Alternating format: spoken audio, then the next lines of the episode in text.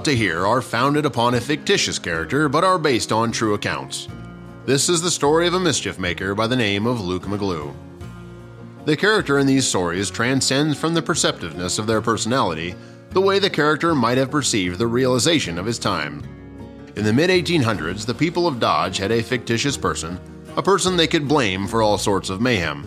His name was Luke McGlue. He was credited with many devious deeds. These wily deeds were concocted out of the antic minds of the first settlers of Dodge City. They were frontiersmen, doctors, lawyers, fraternity members, and gangsters. Their purpose for these Machiavellian actions was to lay down the severe conditions whereby an outsider became a member of the group, known as the Dodge City Gang. Many of the gang members would pull a prank, then pass it off on another individual or a fictitious person by the name of Luke McGlue.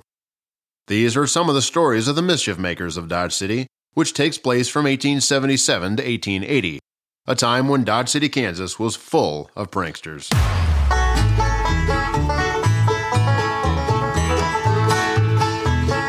My name is Luke McGlue. Back in the day when I was much younger, my parents referred to me as Luke Buster McGlue. I guess he earned the nickname Buster when I tumbled down a set of stairs and emerged unharmed. Those types of files were signified in my days as busters, so I became known about my household as Buster McGlue. In fact, on many occasions when my parents would express their disappointments with me, prior to a good licking, uh, they would yell out, Buster McGlue, where are you? That was my signal to run or hide, which usually resulted in a good buster. My father told me McGlue came from a noble Irish name. He said I was a direct descendant of the ancient MacDonaghy clan, meaning the son of Dawn of the Mountain, who were an ancient and once powerful clan in Northern Ireland. The family territory comprised of the county of Down and the southern portion of the county of Antrim. My mother told me that the first name was derived from the Latin name Lucius, and it means the bright one. I was born in Illinois. Being of Irish blood, I had a real flair for adventure, so I moved out west. Most people who know me say I'm easygoing and a modest man. I landed my first job in Kansas. There in the early 70s, I began buffalo hunting along the Arkansas River Valley. I spent most of my time in and around Dodge City, right before the railroad arrived in September of 1872. Dodge City, back in the early days, earned quite a reputation for itself. The town site was given many names over the years, from the wickedest city in the west to the beautiful bibulous Babylon of the frontier. Dodge City, Kansas started out in 1872 as a wild outpost of buffalo hunters and soldiers, a small in numbers but marked by many violent deaths.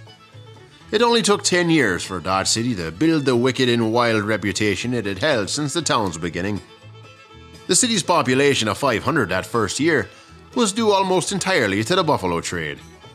The buffalo hunters and the soldiers from Fort Dodge came to makeshift settlements to buy supplies, drink, and to get away from their boredom. I remember Dodge City well. It was no less famous for its mischief makers than for its gunslingers. It was men like me who were seldom willing to let bad enough alone. I loved being a prankster, a mischief maker.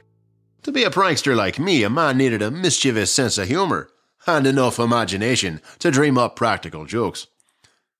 I grew famous in Dodge City for my great imagination when called upon. I could dream up many hoaxes to play on individuals about town. I learned this skill on the American frontier. It became a custom for me to make a joke of when anything unpleasant happened. This was a practice that took much of the sting out of my isolation, or the loneliness that I felt along with some of the hardships and difficulties I experienced from frontier life. I've always believed that laughter is man's best medicine, especially on those empty plains infested with hostile Indians, rattlesnakes, stinking skunks, angry wolves, horse thieves, and gunmen. The frontier was a place where much bad could happen to a man, like cholera and smallpox. These epidemics would sneak up on you like an elephant sneeze after a good drinking, which only was remedied by a good measure of laughter. Even in a booming town like Dodge City in the 1880s, there was a need for amusements, especially when a man got bored with a little to fill his spare time.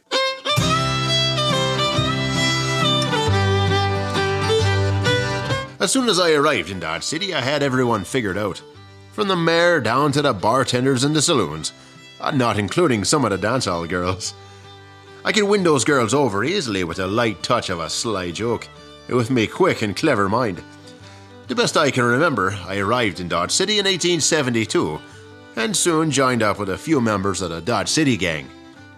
The Dodge City Gang equaled a group of lawmen and business leaders who accommodated the Texas cowboy in their rowdy behavior. It happened to be my first day in town, so I crossed over to the south side of the tracks and sat on a bench in front of the Lady Gay Saloon. Next to me sat an old timer. He said his name was Smiley, but from the look of him, he had no need for a dentist. Smiley's eyes were severely bloodshot. He appeared as if he had spent most of the night in one or all of the 16 saloons. Even though he seemed to be in a stupor of a mood, he roused up and gave me a howdy. Howdy, mister, said Smiley with a toothless grin. The grin grew over his face like a lazy teacher's checkmark, the faded red ink stretching up into his bloodshot eyes. How about yourself? he asked. Oh God, I've become a mudsill, and I must pray to the man above for my own convictions, replied Smiley, as he looked up and pointed to the sky. I've gone up the spout and living in ruin. I just ask the Lord to forgive me and to teach me how to fly, because I cannot soar without wings. All I ask the Lord is for some food to put on the table, nothing else. The booze I'll buy myself. Smiley, don't throw up the sponge now, I said. You're just drunk. All you need is a little shut eye. Are you absolutely sure I'm only drunk? asked Smiley.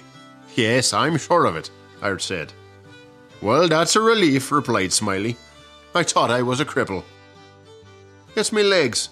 They don't work when I tell them to. Neither my hands nor my fingers work the way they should. It's like my brain is telling me what to do. Whether or not my body is listening is a different story. I can feel it moving. I can feel it doing what it wants. I can't stop it. Well, Smiley, do not worry so much. The rest of the world is like your brain. It does as it pleases, I said.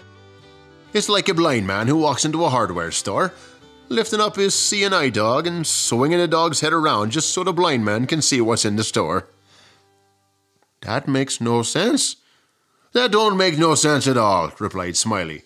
What does that mean? he asked. The longer Smiley and I conversed, the more I became convinced that Smiley had become a lost soul. He took to the passion for a swift drink to alter his mind. He wanted to set things right, but was unwilling to risk the vulnerable. Smiley wanted nothing more than to continue spending more time in the valleys of life than on the mountain top. He was simply stuck in a perpetual cycle of pain, reliving his mistakes while dreaming of a better life. From the bench where we were sitting, I saw a man coming down the boardwalk. His callous skin was oddly juxtaposed to the crispness of his suit, tailored to perfection. His eyes had a look a long hankered for mischief beneath heavily wrinkled lids. He walked with a slight bend, yet moved swiftly across the boardwalk. Ahead of the man, on a long leash, was a male greyhound dog. The dog, flat flanked, in colour neither dark nor fair, stopped, reached his head under his hind legs, and took a good long lick. Smiley, who sat next to me, took note of the dog and said, All my life I wished I could do that. I got up from the bench, stared down at old man Smiley, and said, You'd better pet him first. He looks mean as hell.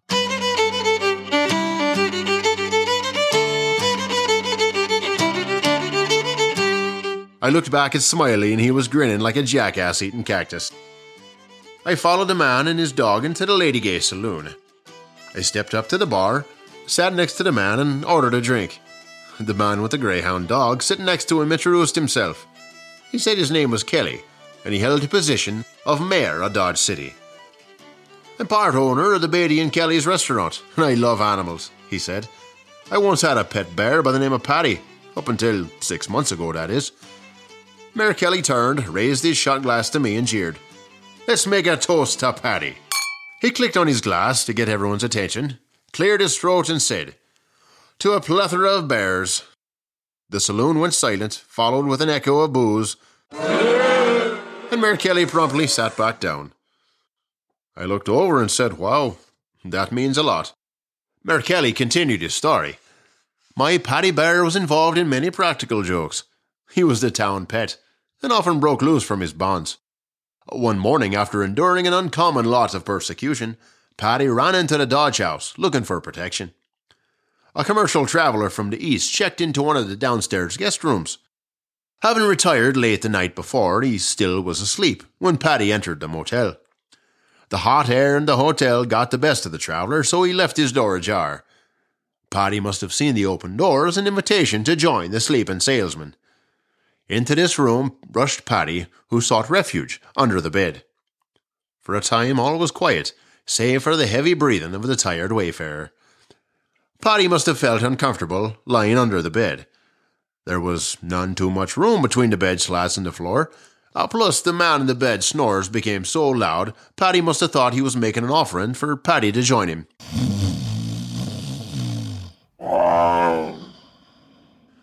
Patty decided to stand up and shake off the slumbering man's bed. This caused a sizable commotion in the room. The man and the bed, including mattress, covers, slats, springs, and all, heaved widely about the room. The commotion brought the sleeping man to his senses. In an awakened panic, the man peered under the wretched bed, seeing two fiery eyes glaring at him. Patty, thinking that his tormentors had returned, ventured to growl. the next instant, the hotel clerk heard a yell, and a white figure shot through the office and out of the doors. The traveller, clad only in a nightshirt, scared several entering visitors of the hotel. The man, in great fear for his life, blurred by the visitors to such a degree that they only saw the whites of his cheeks. He turned the corner of the doorway in the hotel and ran out the front street, flashing his goods for everyone to see he sprinted the entire length of Front Street and did not stop until he reached the depot. At the depot, several onlookers overtook the man and reassured him that there was no danger. They escorted the relentless man back to the hotel. Next day, the travelling man left on an eastbound train. That's quite the story, I said. You must have felt some sympathy for the travelling salesman. Mayor Kelly leaned back in his chair, shot me a grin, and replied, no, not really. Why not? I asked.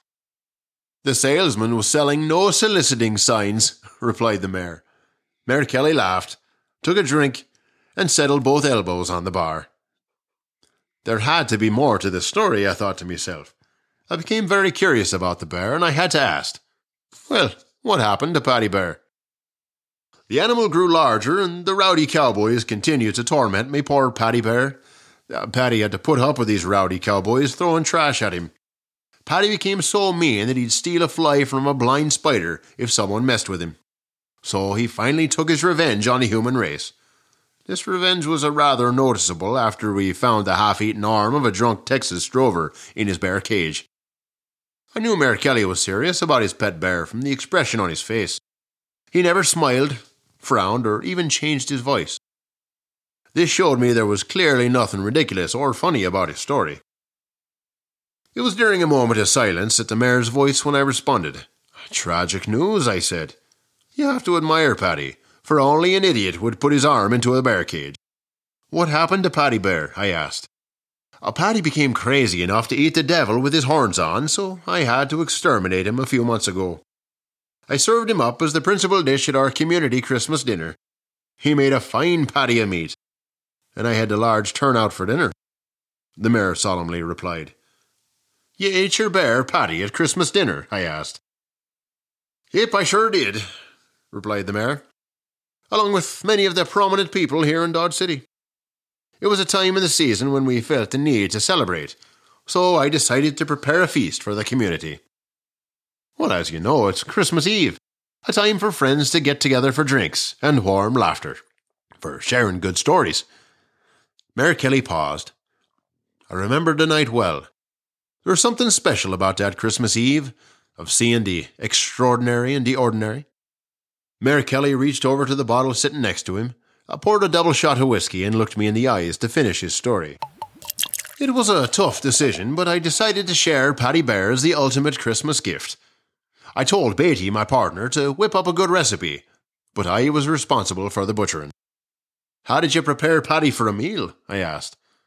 A butchering Patty was no easy feat, partly because I had to do it myself, the mayor continued. A skinned bear has an uncanny resemblance to a human being, which can be disturbing to the human soul. And then there's this slime. A jelly like layer surrounding the muscle groups. This slime made butchering Patty an unpleasant task. Did you enjoy your meal? I asked. Everyone was very complimentary to the meal, and we had a toast afterward to celebrate Patty, as he tasted like venison, only sweeter, replied the mayor. You know, Kelly said with amusement, I never got up enough nerve to get married, although I do have a fondness for a singer who I met at Camp Supply. I always thought of women as a silver saucer into which we put our golden apples. I have three pets at home which answer to the same purpose as a wife. I have a dog that growls at me every morning, a parrot that swears all afternoon, and a cat that comes home late at night. Well, Mayor, I said, I'll have to agree with you about the marriage thing. You just never know which way the pickle's gonna squirt, especially when it comes to women. Mayor Kelly further explained. The citizens of Dodge City call me Dog Kelly on the account of my dogs are always around me. This was at the time when the Greyhound seemed to become somewhat aroused by the dance hall girl that stood next to the mare.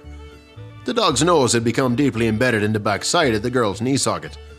Yet it was not the dog's nose causing the excitement. It was what had given rise in the male appeal of desire which caused my attention. I stood ready to act quickly if the dog decided to relieve himself. I would simply give the dog me boot while I rescued the dance hall girl's leg. I could tell by the dog's salivated look that he was not pleased to experience me boot over his intended lunge. The dog was so angry with me that he began getting his teeth like he could bite the sides off a six gun. The mayor noticed my fashionable intervention. He reached down and pulled the dog back before he presented his business. Dog Kelly then glanced up at me and asked if I would take his dog out back behind the saloon. I agreed to do so, thinking that I had become plumb weak north of me ears to agree to take this dog outside. The dog was so mad at me, he would have bit himself if I had, would have let him. I took hold of the leash, moved in the direction of the front door, with the dog slightly ahead of me. It was when the dog and I had reached the outside boardwalk when a man in a black duster inquired about the dog. He asked me if my dog bites. I said no. The man reached down to pet the dog, uh, the dog bit his hand. The man screamed out in terror, saying, You said your dog did not bite. I smiled back at the man and frankly declared, That dog is not mine. The man acted angry with me. His face clouded in rage like he'd grasped on a hot coal. He then reached for his sidearm. I wasted no time disappearing down the boardwalk and into a side alley, narrowly escaping the barrel of a smoking six gun. I found myself hiding in the shadows of the alley, I stood flat with my back braced firmly against the outside wall of the building. Then the unexpected occurred. A dog began barking at me from the street. I peered out from my hiding place and found Dog Kelly's greyhound. The dog looked ornery. His underjaw stuck out with his teeth shining while he barked at me. The dog had exposed me. I glanced out a second time to see the man in the black duster heading in my direction. He held in his right hand a bloodied Colt revolver. I heard the man say, So this is where you're hiding, as he swiftly moved in my direction. I listened to the sound of his boots hit the solid wood planks. His spurs clinked with every pace of his footsteps. It did not take long for him to reach me. I now found myself in a life threatening predicament. The man appeared. His black duster was pulled back over his holster with his gun belt exposed. I felt helpless as I saw he had a bead on me. He pointed his six gun down the narrow alley, aiming the barrel directly at me head. I had nowhere to run. There was only one way out, and the passage had become blocked by the man who stood in front of me. I braced myself, closed my eyes, hearing only the cock of the hammer, and waited for me fraught moment with death. What happened next was simply amazing, for as soon as the man pulled back the hammer on his pistol, he also disappeared in a flash with a blow. It seemed as if the local marshal, Larry Dager, had tracked this man for some time.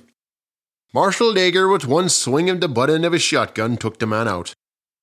Dager's fierce blow to the man's head was so forceful that he lasted as long as a pint of whiskey in a five handed poker game. My aggressor now lay helpless on the ground.